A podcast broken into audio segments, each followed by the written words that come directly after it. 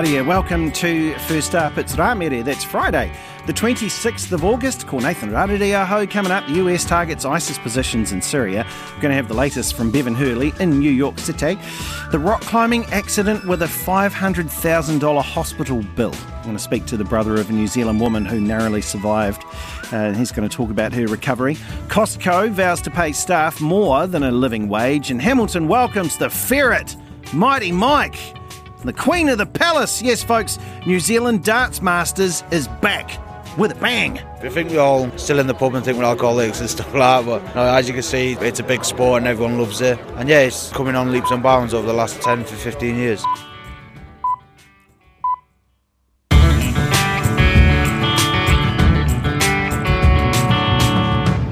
Maria, welcome to uh, an exciting Friday, first up Friday. Wake the kids, wake the neighbours, let them know. Uh, kia ora, I'm Nathan Rarere. We're going to begin this morning in the United States, where we are in New York City uh, with our correspondent, Mr. Bevan Hurley. Kia ora, Bevan, how are you? Morning, Nathan. Doing well, thank you. I'll, I'll talk to you about this uh, wiping out student loans thing, which seems to have uh, either delighted or upset parts of America, uh, depending on how kind their heart is. But let's have a look at this first. The USA, they've targeted Iranian backed forces in Syria. So tell me, what's the latest there? Yeah, Nathan, the US carried out its second airstrikes in 24 hours overnight, targeting enemy positions and rocket launchers in northeast Syria following an attack on coalition bases earlier in the week. A US official said a number of Iranian backed militants had been killed in the strikes, which were launched from AC 130 gunships and helicopters. And they came in response to that rocket attack against two coalition bases housing US troops in Syria on Wednesday, in which three US service members were suffered minor injuries. Uh, the US has blamed the attacks on groups linked to Iran's Islam, Islamic Revolution Guard Corps. And they're the latest in an ongoing back and forth between US forces and these groups in Syria that has escalated quite dramatically in recent weeks. Um, the US has said it's not looking for a wider conflict with Iran, but vowed that it would respond to strikes on US forces in the region. And the commander of US forces in Syria, Major General John Brennan, said um, that they would aggressively respond by any and all means at their disposal. Uh, the US uh, has reduced its forces in the country in recent years, but still has around 900 troops there without the permission of the Syrian government. And they're there ostensibly to fight ISIS and to limit Iran's influence in the country. Yeah. Uh, th- this was an interesting thing that I saw yesterday. So, Joe Biden, President Joe Biden, has relieved $10,000, that's US money, in student debt for many former students. How many people benefit from this?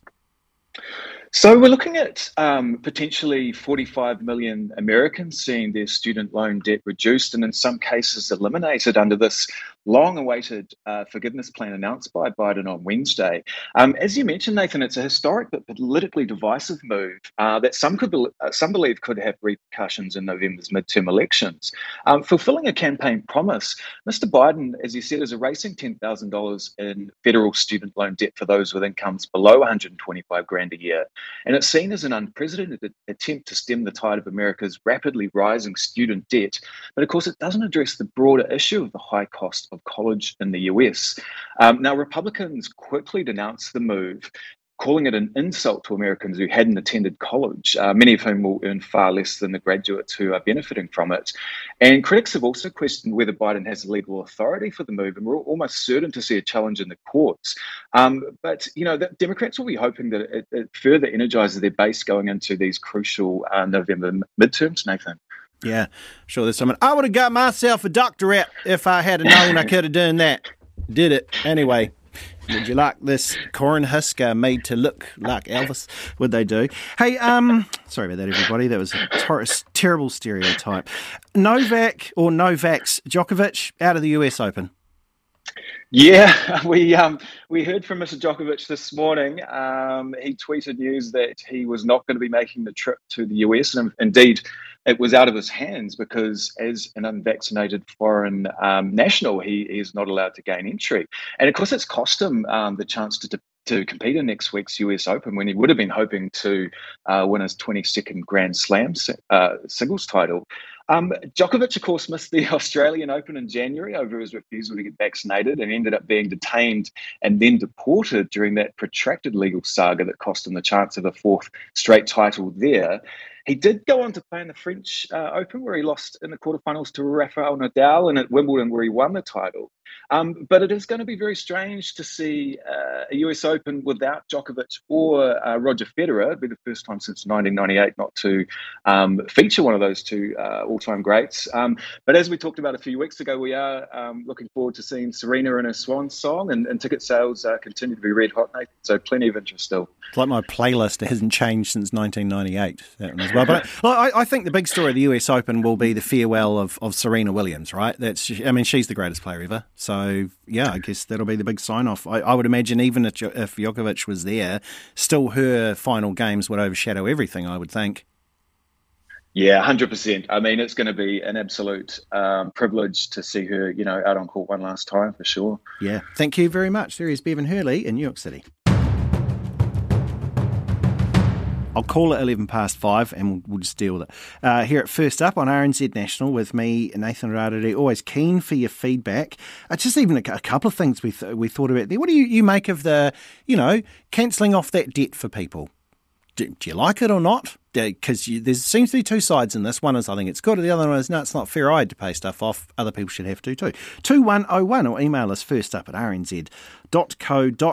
We'll go to Africa now. Sudan is getting a US ambassador, uh, and also uh, Germany offers uh, Benin back some of its cultural treasures. Joining me now from Ghana is Nabil Ahmed. Morena, Nabil. Morena, uh, Nathan, how are you? I'm really good, my friend. Tell me, we're going to begin with news from northern Ethiopia. So I see the World Food Programme says that the Tigray forces are looting fuel. Can you tell us about that? Yes, uh, Nathan. We know that the United Nations uh, World Food Programme has actually said that the Tigrayan forces in northern Ethiopia have looted about a million liters of fuel uh, from its warehouses in Tigray's capital. Now, uh, we know that these, uh, this fuel was meant to be used to deliver aid to the people in that part of Ethiopia. But then uh, we know that for now, uh, the Tigrayan forces have not responded to these accusations. Uh, and it comes amidst a fresh uh, uh, fighting that broke out just on Wednesday for the first time in several months. You know that there's been a lot of uh, conflict within that region in, in Ethiopia for some months now. And there was a truce that was brokered until just Wednesday um, the fighting started again. And international organizations like the UN and the African Union have called for calm and asked the two parties to restore the humanitarian truce in the Tigrayan region. Uh, Nathan. Thank you. Hey, um, and I see there the US is uh, going to send its first ambassador to Sudan in ages. How long has it been since they've had a US ambassador?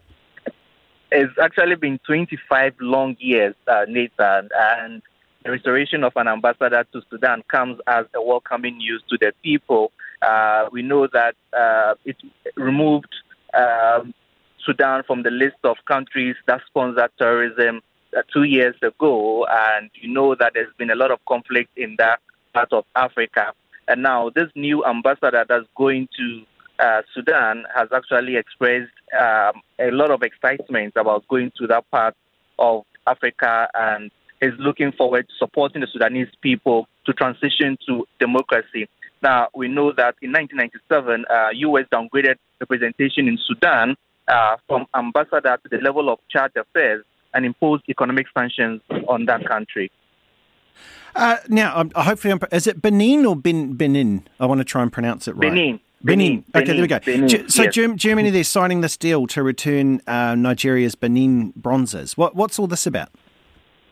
Yes, you know that a lot of um, artifacts from Africa has been in Europe for a very long time after it was looted, and now Germany has signed this deal with Nigeria to return these bronzes, and it's among Africa's most culturally significant artifacts that were looted in the 19th century.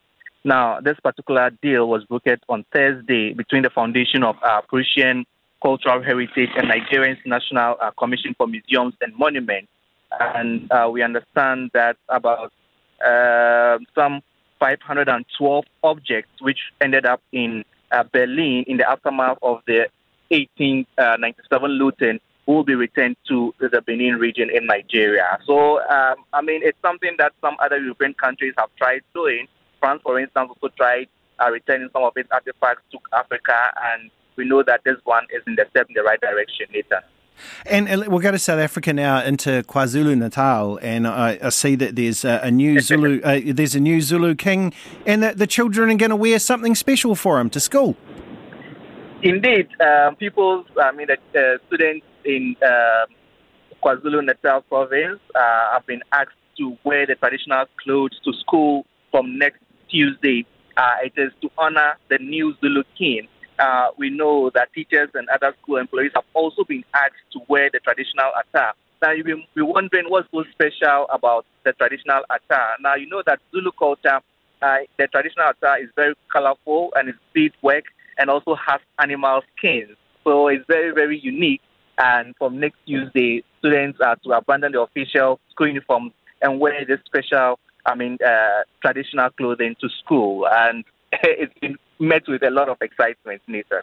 Good stuff. Hey, uh, Nabil, thank you very much. It's always good to uh, catch up with our friend Nabil Ahmed there, who's in Ghana. It is a quarter past five. New research from the University of Queensland has found that some women struggling to access abortions are taking dangerous, unregulated medication. Now, while abortion is legal in Queensland, researchers say there are limited and confusing pathways to getting the procedure. The ABC's Catherine Gregory reports.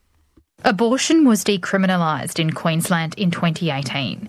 Women there can now legally get a pregnancy termination at up to 22 weeks, and beyond that, if more than one doctor approves it. Despite that, though, women are still struggling to access those services and the effects are disturbing. Clients were feeling frustrated and depressed and disclosing that they were reports of like self harm and accessing black market pills. Marianne Cletus is a researcher from the University of Queensland School of Public Health, and she says those pills help induce abortions or miscarriages at home. And because they're done on the black market, they're untested and they're not safe. She helped conduct a study of almost 2,000 unidentified client records collected by pregnancy counselling service Children by Choice between December 2018 and June 2020. It found too many women wanting to terminate their pregnancy were missing out. The main barriers that we found were affordability, interpersonal violence, stigma, and a lack of education. Why is there a problem in some women being able to afford the abortion? So, what we found is that access was not free it was it came with a charge or a financial cost, whether it was medical expenses that was incurred by health consumers or just transportation and logistic costs to do with that. So these were um, exacerbated in, in situations where clients did not have access to local service providers. The study found 43% of the women also reported exposure to family or intimate partner violence, including reproductive coercion and abuse and they were sometimes forced to continue with the pregnancy. Adjunct Professor Angela Taft is with the Judith Lumley Centre of Mother, Infant and Family at La Trobe University. She's not at all surprised by this research. Well, one of the things that's really concerned me for a long time, and a lot of my colleagues who work in this area, is that we have a lot of public hospitals who are um, that have been tendered out by government and are then tendered to organisations who then refuse to do sterilisations, vasectomies, abortions. There's a number of hospitals that are religiously um, affiliated which have public funds and they are not doing what is actually an incredibly important and necessary operation. And so it reduces women's choices. If they try and get access at a, hosp- at a public hospital and are refused, then it's always time critical. The further on it gets, the more complicated and difficult the surgery is. Dale Kelleher is the CEO of Children by Choice. She's concerned by the finding that too many women are being seen by unsupportive healthcare workers who give incorrect or misleading advice on terminations, sometimes even refusing to do them. So, in the legislation from 2018, there was a conscientious objection clause in there, which basically tries to balance the rights of a woman or pregnant person seeking an abortion as well as the rights of a practitioner who doesn't want to provide abortion to anybody. And part of that conscientious objection clause is to actually refer on to a health practitioner that will be able to provide an abortion. But what we're finding is that some professionals, health professionals, GPs, um, even hospital staff are not meeting their obligations and are simply refusing care to people, which you can imagine the impacts that that has. Can you explain a little bit about those impacts? Yeah, so look, recently we've had some of our clients who have actually had so much obstruction that it's pushed their gestation to a limit where they actually are no longer able to seek an abortion. That's Dale Kelleher from Children by Choice, ending that report from the ABC's Catherine Gregory.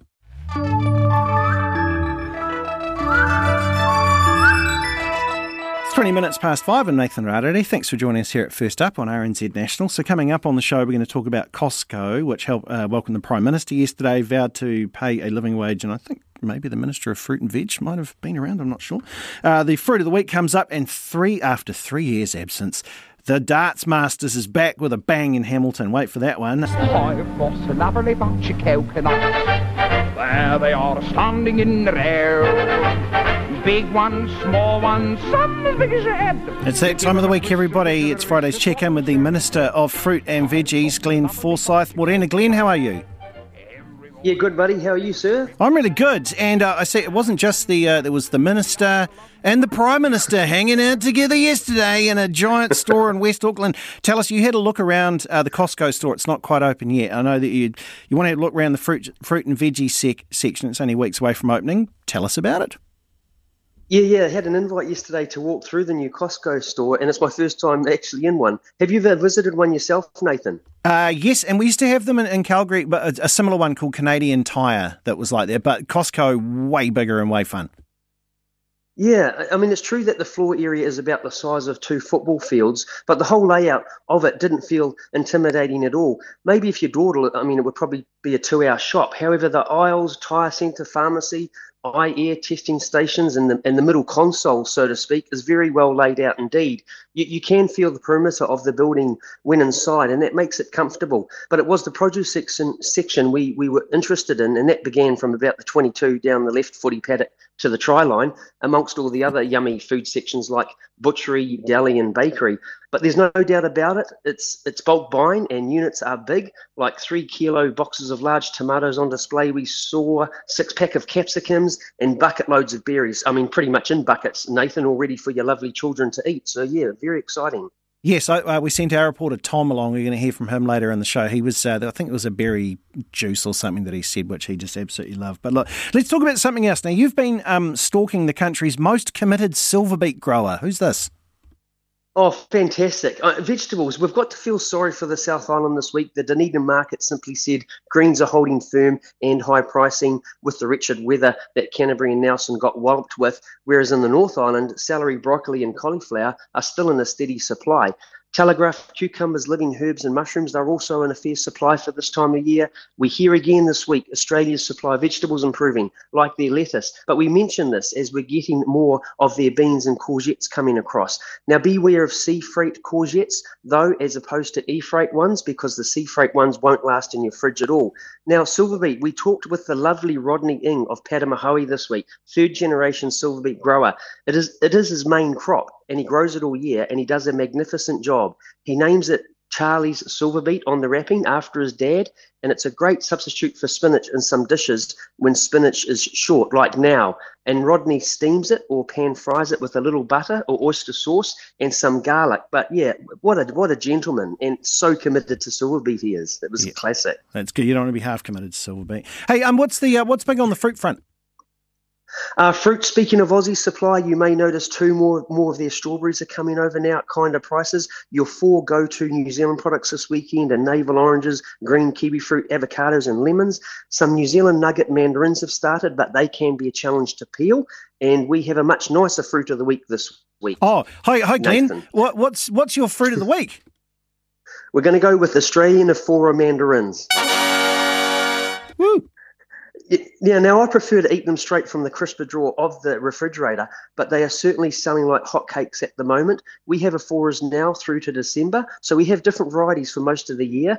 T&G Fresh New Zealand, they invested in this variety in Kerikeri themselves in 2018, and this season they expect to harvest 150 tonnes. I mean, that's a drop in the ocean, but by 2025, that will be 500 tons of these of these mandarins. Now, for mandarins, they have a rich orange color. They're sweet, and you'd be unlucky to crunch on a pip. They're super convenient. Uh, they're on an on the go snack and they have many health benefits. So a, a, great run for your kids there too, and, and throw the skins in the back seat. Good on you, Minister.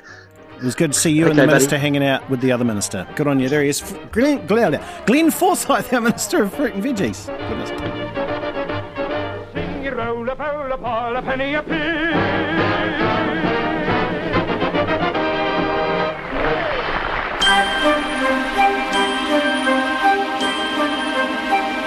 Like sands through the hourglass, so are the days of our lives. Uh, this is the day of our life we call the 26th of October. We've called this um, the 26th of October for ages, and we have since 1995 when I said October because I've still got COVID brain. It's August. You know, In 1995, the movie Desperado came out. It's always in my top five, it goes in and out. Uh, this was the very first time you got to see Antonio Banderas and Salma Hayek on stage and uh, on the film, and you've never felt so ugly watching something anyway. But this is him singing this beautiful. Also, uh, having a birthday today, a couple of uh, movie stars. There's Chris Pine and also Macaulay Culkin. You might know him better as Kevin McAllister uh, from Home Alone. Uh, on this day in 1682, Edmund Halley looked through a telescope and went, That comet, that's called Halley's Comet. That's what it's called. And uh, well done to him. Well, on this day in 1866, uh, the telegraph line was laid across the Cook Strait. So it was basically just a big copper cable. They tried a couple of times. Uh, there was a bit of disasters at sea, what have you, but eventually they got it across. So it left from Whites Bay in north of Blenheim, Blenheim there and went over to Lyall Bay in Wellington. Uh, and on this day in 1959, the British Motor Corporation introduced the Morris Mini Minor, which of course made me think What's the record for the amount of people inside a Mini Minor? 27 apparently crammed into the classic model, but the new model that came out later on, 29 they've put in there. But the, the best fact I found when I was looking at that was I didn't realise this before. Uh, the fastest Mini ever driven was by Guy Griffith and Gary Orton of Nelson, New Zealand, uh, who drove at Salt Flats there at an average speed on their two runs of 267 kilometres per hour. And that, everybody, is what happened on this day, the 26th of October, September, or August, as we correctly call it now.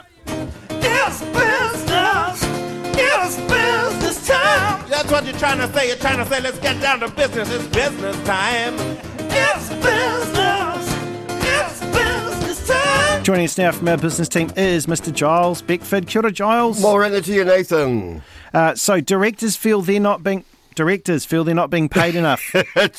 you had to, you had a double take there, didn't you? And that wasn't a COVID brain. Film these directors. Are, these are directors of, of companies, but also of you know organisations. It's a study done by the Institute of Directors. They do it every year. Huh.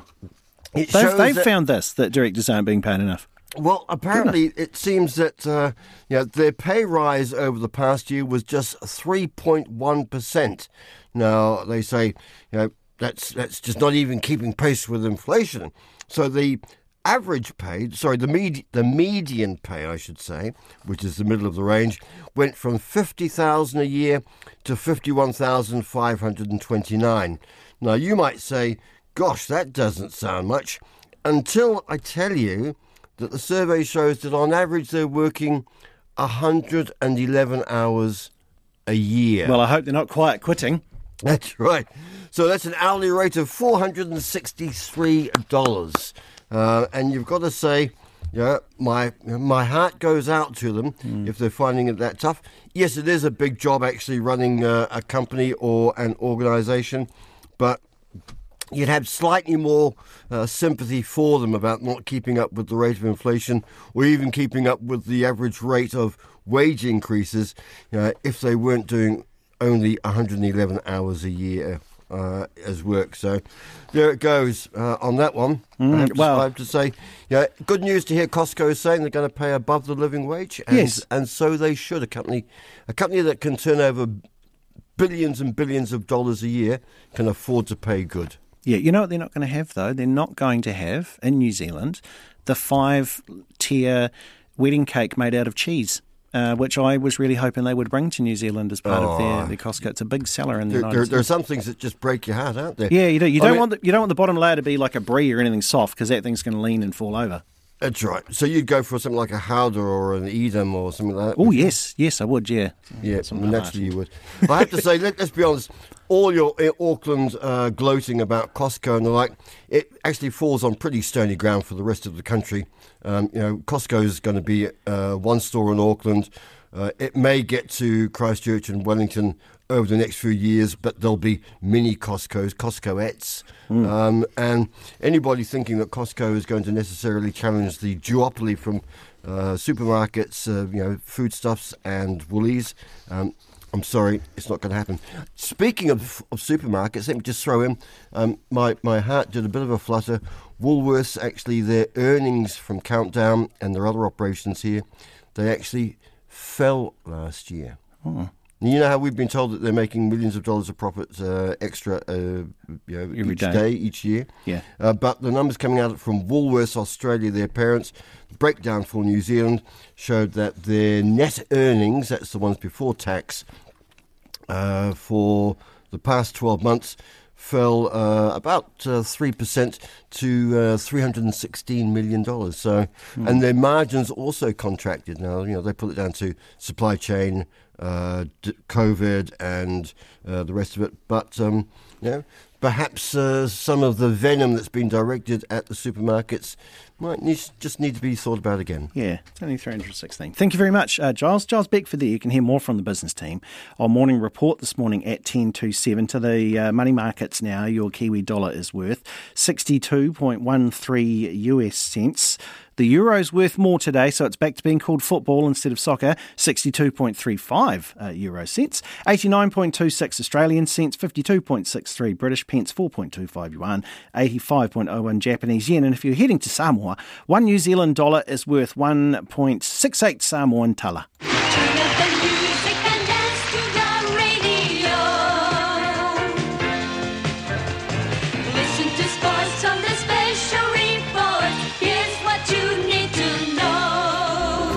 It's Barry Guy who's with us as our, our magnificent tall men are out on the court playing New Zealand's hated basketball rival Saudi Arabia. Have you got you got a got a score update for us, Barry? Uh, half time it was 55 25. Saudi right. Arabia uh, um, uh, had a bit of a fight back actually, and they'd closed it to about, I don't know, 12 or something of the last time I saw. But um, Pero wasn't too happy, so he got them back off court, and I think. I'd be scared of track, not. so- not he'd he'd just give me the grumpy eye and I'd just do push ups. I wouldn't know what I'd, want to do there. This is a World Cup qualifying. Uh, New Zealand's top of the group. Uh, I think if they finish sort of uh, third in their group, they'll get to next year's World Cup. And the Philippines, Australia's top of the other group with China. I think so. It's looking pretty good. They're in Auckland on Monday playing Nice. Jordan. Oh, very good. It's um, along. 64-49 currently is the score there, Barry. Just 64-49. Thank you very much. Let's go us. All right. What do you? Um, also, we'll get to the, the rugby as well, but um, the, the cricket from, from earlier on this week. Uh, yeah, I was really impressed with that result on Monday. Uh, the third one dayer against the West Indies. Uh, they um, West Indies put up uh, 300, biggest score of the uh, series, and then the Black Caps um, had a few wobbles, but they got there. They showed that sort of uh, grit. Tom Latham, the captain, um, or standing captain, you know, there were good knocks of half centuries for you know a lot of them, and again they just showed uh, that quality of. Uh, of sticking around and get through to that uh, total. I, I always think back to the 2019 World Cup when New Zealand had that uh, great run. Uh, Captain Kane Williamson said, or um, in limited overs, just when you're batting, just make sure you at the end of each over you're still in the game. Hmm. You know, because I think a lot of people think, oh, we're getting too far behind in run rate chase and that sort of thing. Um, and that has stuck with me. He just said, you know, the run, run rate may go up, but as long as you're still in the game after each over, you know, you, you've got a chance. And, and they did that. So I was particularly pleased uh, for the Black Caps. And I think if they can cope with uh, whatever conditions Cairns will throw up for the Chappell-Hadlee uh, next month, uh, I don't know too much about the Cairns wicket, but you know they might have a good chance of actually winning. I think a series for the first time in Australia, so uh, Yeah. um, I'm quite uh, happy with how things are looking there. Uh, also, just want to say that the uh, Tauihi, the Women's uh, National Basketball League playoffs uh, start tonight in Nelson. The uh, Northern Kahu are the favourites there. They were the top qualifier. They're playing the Mid North Phi in the first semi final tonight. And uh, from what I can gather, that's been a real success, that uh, professional league for the uh, women's basketball this year. And um, a lot of overseas players are playing in there, and it can only do uh, great things for. Uh, the team as well, um, and I suppose if we look at the, uh, the well, the, the women's rugby, there were I think eight changes for the Yeah. Black Ferns. Um, you know, I can't see them having too many problems, but a good test for them there as they progress. Totally different World Cup. midfield. Yeah, um, but you know, I think there's uh, quite quite a bit of depth there. Um, but I suppose Ian Foster, if a team saves your job for you one week, you might as well keep faith in them. Uh, and so he, you know, he's stuck with the same side that uh, they beat South Africa for. You know, um, to, And I'm uh, sure I saw a stat yesterday. It's something like that's the first time in about 50 tests that the All Blacks have chosen the same lineup two weeks in a row, the same, the same starting lineup, which Wow. two games in a row. It's very interesting. Yeah, So, like you say, that is some good faith. Thank you very much, Barry. There is Barry Guy, and of course the other sports team uh, will have stuff for you right across the day. It's 21 to 6. We're heading uh, towards uh, morning report. Before we get there, here on First Up, you're going to hear a report from Costco. Uh, they welcome the Prime Minister and our reporter, Tom Taylor. And also, too, uh, the Ferret, Mighty Mike, the Iceman. Uh, they've been away, but they are back. The New Zealand Darts Masters is back with a bang in Hamilton tonight and tomorrow night. It'll be fun. You'll hear about that.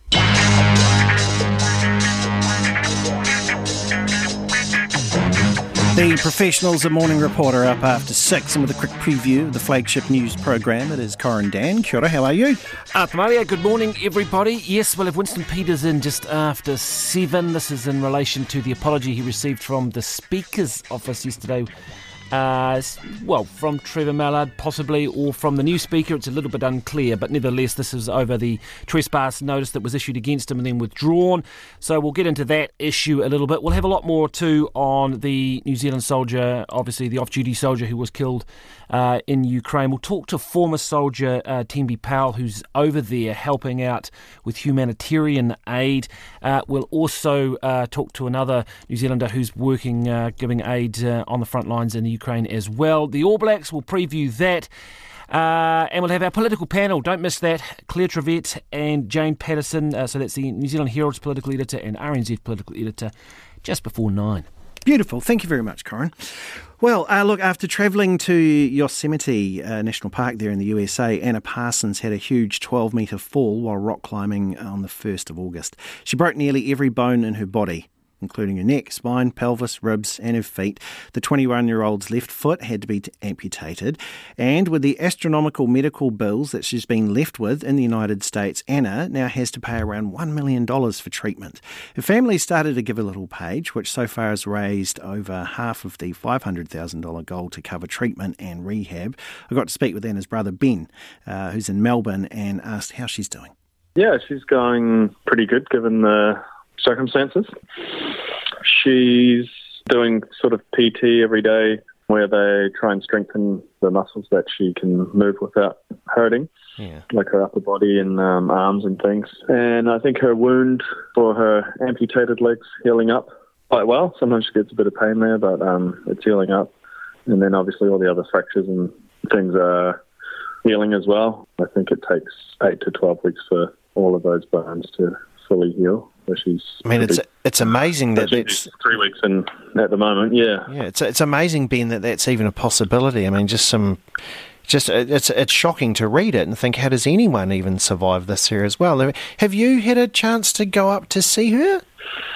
yeah, it is amazing. And no, you know, no brain damage or anything is, Yeah. um, you know, a miracle. I haven't had a chance to yet, but I've been given leave at the end of next week from work, so I'll be either heading to the US or New Zealand, depending on where she is at the time. Have, have your parents been to see her? They're with her.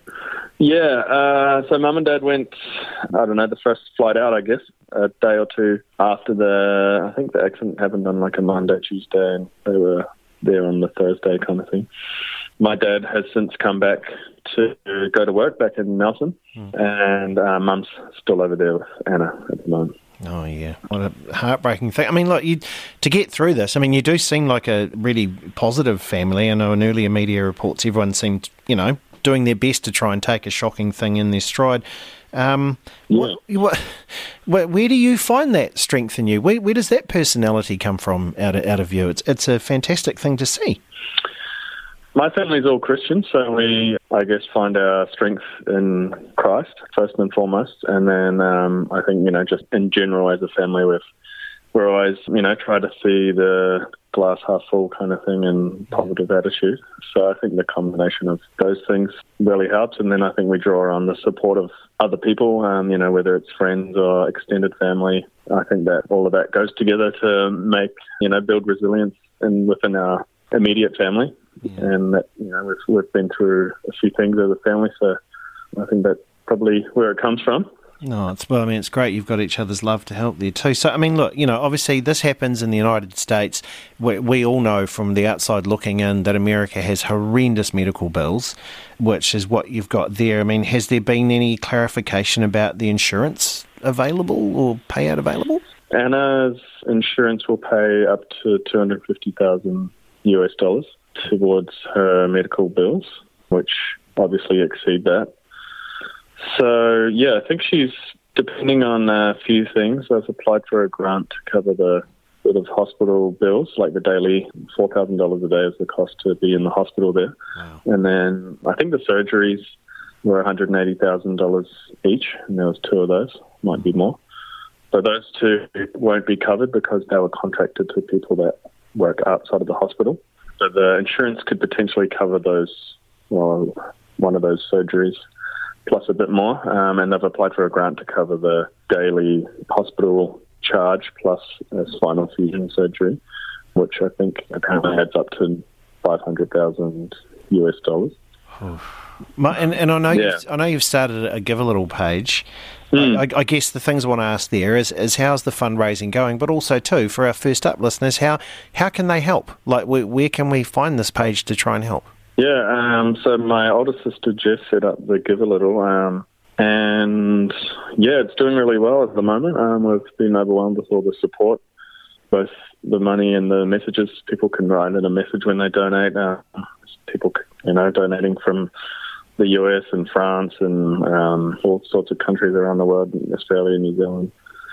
And yeah, if you can just Google Anna Parsons, and you should be able to find it. So or otherwise we just go Anna Parsons and I guess give a little into Google and that'll help help. help Yeah, yeah, yeah. Anna Parsons, give a little. That'll come up as well. Yep. Yeah. And yeah, we're really, you know, any support's appreciated. There's Ben Parsons. It is uh, 11 and a half to 6. West Auckland, soon to be open superstore Costco was unveiled to media yesterday at a tour attended by Prime Minister Jacinda Ardern. Costco Wholesale Managing Director Patrick Noone was kept busy showing the PM around, but he took the time to chat with RNZ, revealing that all 300 odd staff members at the store will be paid above the living wage. Tom Taylor has more. He can't say exactly when Costco will open its doors to customers, but Managing Director Patrick Noone was more than happy to open them for a visit from the Prime Minister yesterday. Jacinda Ardern met with staff and suppliers among aisles of supersized grocery items, including some rare sights for a New Zealand audience. Bourbon infused instant coffee, jumbo jars of peanut butter pretzels, and three packs of Cabbage Patch Kids toys. These items didn't yet have prices set in stone, but Mr. Noone did make a guarantee about his staff's income. We pay above the living wage right now, so our staff should be paid remunerated well. Uh, we have a constant increase in salary based on years of service, so we like to reward our, our employees, and we want our employees to make a career with us. You know, there's a lot of warehouse managers around the world that started off pushing shopping carts after school, and so we want to continue that process where we train. Um, uh, upskill and, and grow our, our employee base to help grow our business in the future. Mr. Noone said the hypermarket also had good news for New Zealand's suppliers, giving some small businesses a boost into the international market. Today you saw 20 or 30 suppliers out there that we're buying from here. Most of them we're also buying for the Australian market, and then there's uh, other doors that will open in Asia and North America as well. Much of the interest in Costco has been based on the hope that it will disrupt New Zealand's current supermarket duopoly of foodstuffs and Woolworths, which control much of the wholesale supply chain. Mr. Noone says bringing more competition into the market will be a win for customers, while Costco's suppliers will be free to sell to whomever they like. As long as it's a great quality item, we'll sell it for a great value. Um, our vendors are free to sell that to other people if they want, and we're free to sell anything to other uh, retailers as well. We don't have a prohibition on that. While customers waited for the superstore to open, a self service Costco petrol station across the road was initially touted as a game changer, with much cheaper fuel than competitors. However, more recently, some customers have complained that the margin has shrunk. Yesterday, Costco's 91 octane was 246 cents a litre, just 3 cents cheaper than Pak'nSave Westgate, according to fuel price app Gaspy. We're always aiming to show a, a discount and a value. It may be that the other competitors have come down in price rather than us going up. One of Costco's many fresh faces is meat supervisor John Stanley, who's in just his first week of work. I had training in Melbourne for two weeks, so I went to Docklands uh, for a week and uh, also went to Epping Costco. I got back on Saturday and it's been really enjoyable. It's been an experience. New Zealand company Everblue's co founder James Hart says he's thrilled to be supplying Costco with an exclusive twin pack shampoo and conditioner. We're obviously a pretty small startup, so um, so to get our foot in the door with Costco is pretty um, pretty big for us. So um, yeah, if we can get a you know get some good sales and then get a few more orders from them, we'd be uh, pretty happy with that. With the store still awaiting Auckland Council's sign off on traffic management plans, no date has yet been set for the opening of Costco. However, construction is due to finish within the next few weeks. After a three year absence, the New Zealand Darts Masters is back with a bang and some bullseyes. It means that some of the world's best dart throwers will be showing off their stuff in Hamilton this weekend. Now, if you've ever watched the darts, I mean, you know, its, its action is pretty much as much well, probably more so in the crowd than on the stage, and with thousands of tickets already sold for tonight's and tomorrow's competition, it's bound to be a jolly affair in Hamilton City. Uh, reporter Leonard Powell took the trip down the new Waikato Expressway to meet the players and find out what makes darts players tick.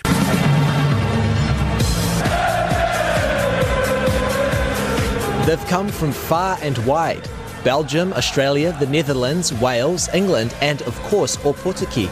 Highly skilled athletes whose abilities come not from endless gym workouts, but from their immense powers of concentration. And what many New Zealanders might not realise is that they're famous, really famous. 12 segment. Double 13. And Michael Smith dominates at Madison Square Garden. That was the crowd when English superstar Michael Bully Boy Smith threw the winning dart to take out the US Masters earlier this year. The world number four says there are lots of misconceptions about darts. I think we're all still in the pub and think we're alcoholics and stuff like that, but know, as you can see, it's a it's a big sport and everyone loves it.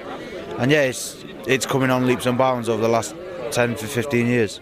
One man you may find in the pub, however, is Russ Bray, the famous darts referee whose gravelly voice has become synonymous with the sport.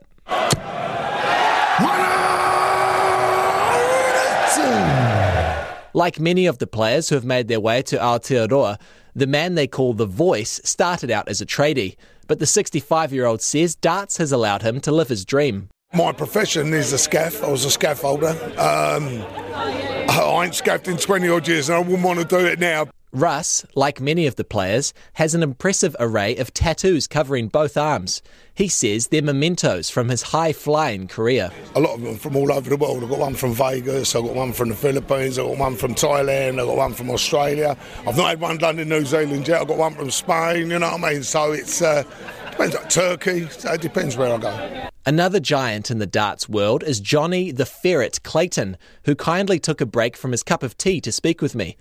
A former rugby player, darts gave Clayton a second shot at being a professional sportsperson, and it's clear the Welshman loves what he does. Yeah, like I said, I broke my, my, my leg playing rugby, so basically I needed, I'm sport mad. I wasn't very good in golf, but I was a bit better in, in, in darts. So basically that was my story. That's what I wanted to do after, after playing rugby. I picked up darts and it came good for me. As for tournament preparation, the Ferret says he's always on the lookout for his favourite chicken restaurant. I like to chill. And if there's a Nando's about, because I love my Nando's, I usually get that Nando's. But I like to chill, relax, and then get myself ready. Some of the other big names in Hamilton this weekend include mighty Michael Van Gerwen and world number one Gerwyn the Iceman Price. But six New Zealanders are also vying for the title, including Opotiki's Ben Big Rig Robb, the country's top ranked player. I just kind of fell into darts. The old the old man played darts, and I kind of just fell into it. Really, yeah. Now here we here we are. The 33 year old is a plumber and drain layer by day, but has aspirations to join the darts circuit full time. He says rubbing shoulders with the darts A-listers is always fun. Yeah, it's cool, bro. It's kind of like gives you a taste of what life could be if, if you know all the chips align and, and go the way I want them to. Um, I've done it a few times now. Yep. I'm quite familiar in the room. I kind of yeah. When I first walked in here, I was kind of overwhelmed, but um, now I feel a lot more comfortable and casual in the room, type of thing. You could be forgiven for thinking it, but it's not all men making it in the darts world. Fallon Sherrock from Milton Keynes in England is holding it down for the women. The best thing about it is obviously beating the men, and you know it's it's always great, you know, because you know you're always going to get a good game. Um, I can't see any negatives from it apart from losing. I don't like losing. She too is keen to challenge some of the misconceptions people have about darts. I think they think that everyone like drinks and you know they're all big and all that, and I'm like I'm like totally anti that. You know, I'm skinny. I don't really drink. Like I don't. I just go play my darts and I enjoy it. And I think people just associate dart players to be like a pub sport, but it's actually a really fun sport if people got to know, you know, and play it. English legend James the Machine Wade agrees. People think it's a life of Riley, and they think it's easy, and they think it's just turn up and do your thing. But there's a lot of things that go in between it. It's hard work, it's dedication, and you miss out on a lot of stuff. This edition of the New Zealand Darts Masters involves 16 competitors in a knockout contest with a $200,000 prize pool up for grabs. It's been a long time coming, with many tickets sold before the pandemic. Hamilton Mayor Paula Southgate helped open proceedings and was chomping at the bit to have the spotlight on her city. Oh, it's super exciting. We've been through a really strange three years since they last came, so this is a real uplift for our community. Plus, it shows that Hamilton can host the best events. As a complete darts novice myself, I had a burning question I wanted to put to some of the world's best dart players. A bullseye is underrated or overrated? Underrated because it's harder to hit than a treble twenty. I would personally say it's probably overrated because when they're going, it's not that hard to get, and there's plenty of other routes and options. Underrated. Best shot of the dartboard. Ooh, oh, that's a good question. Um, a bullseye, underrated. It's set to be all go the next two nights in Hamilton, and just in case you forgot what show you're listening to, Bryce Bray has you covered. First up, voice of the Nathan. I've made it! I've made it! There we are. Uh, thank you uh, very much for your patronage uh, this week here at First Up. Uh, some feedback from the audience. Nathan, you can buy a cheese wedding cake from Kapiti Cheese, as far as I know. Definitely one of the cheese companies that offer them. Happy October. thank you very much. And some very kind words coming from Linda Burgess as well. Thank you. Yes, um, loving being back at work again. Don't get COVID, everyone. It's really, it's really boring. It's really bad. Uh, look, I'll leave you with the great darts tunes that's going on. The morning report crew have got their arms in the air and they're chanting, hey, hey, hey. Susie and Corin are up with you from all of us here at First Up. Have a wonderful day. We're on the podcast all weekend and back in your ears live on Monday.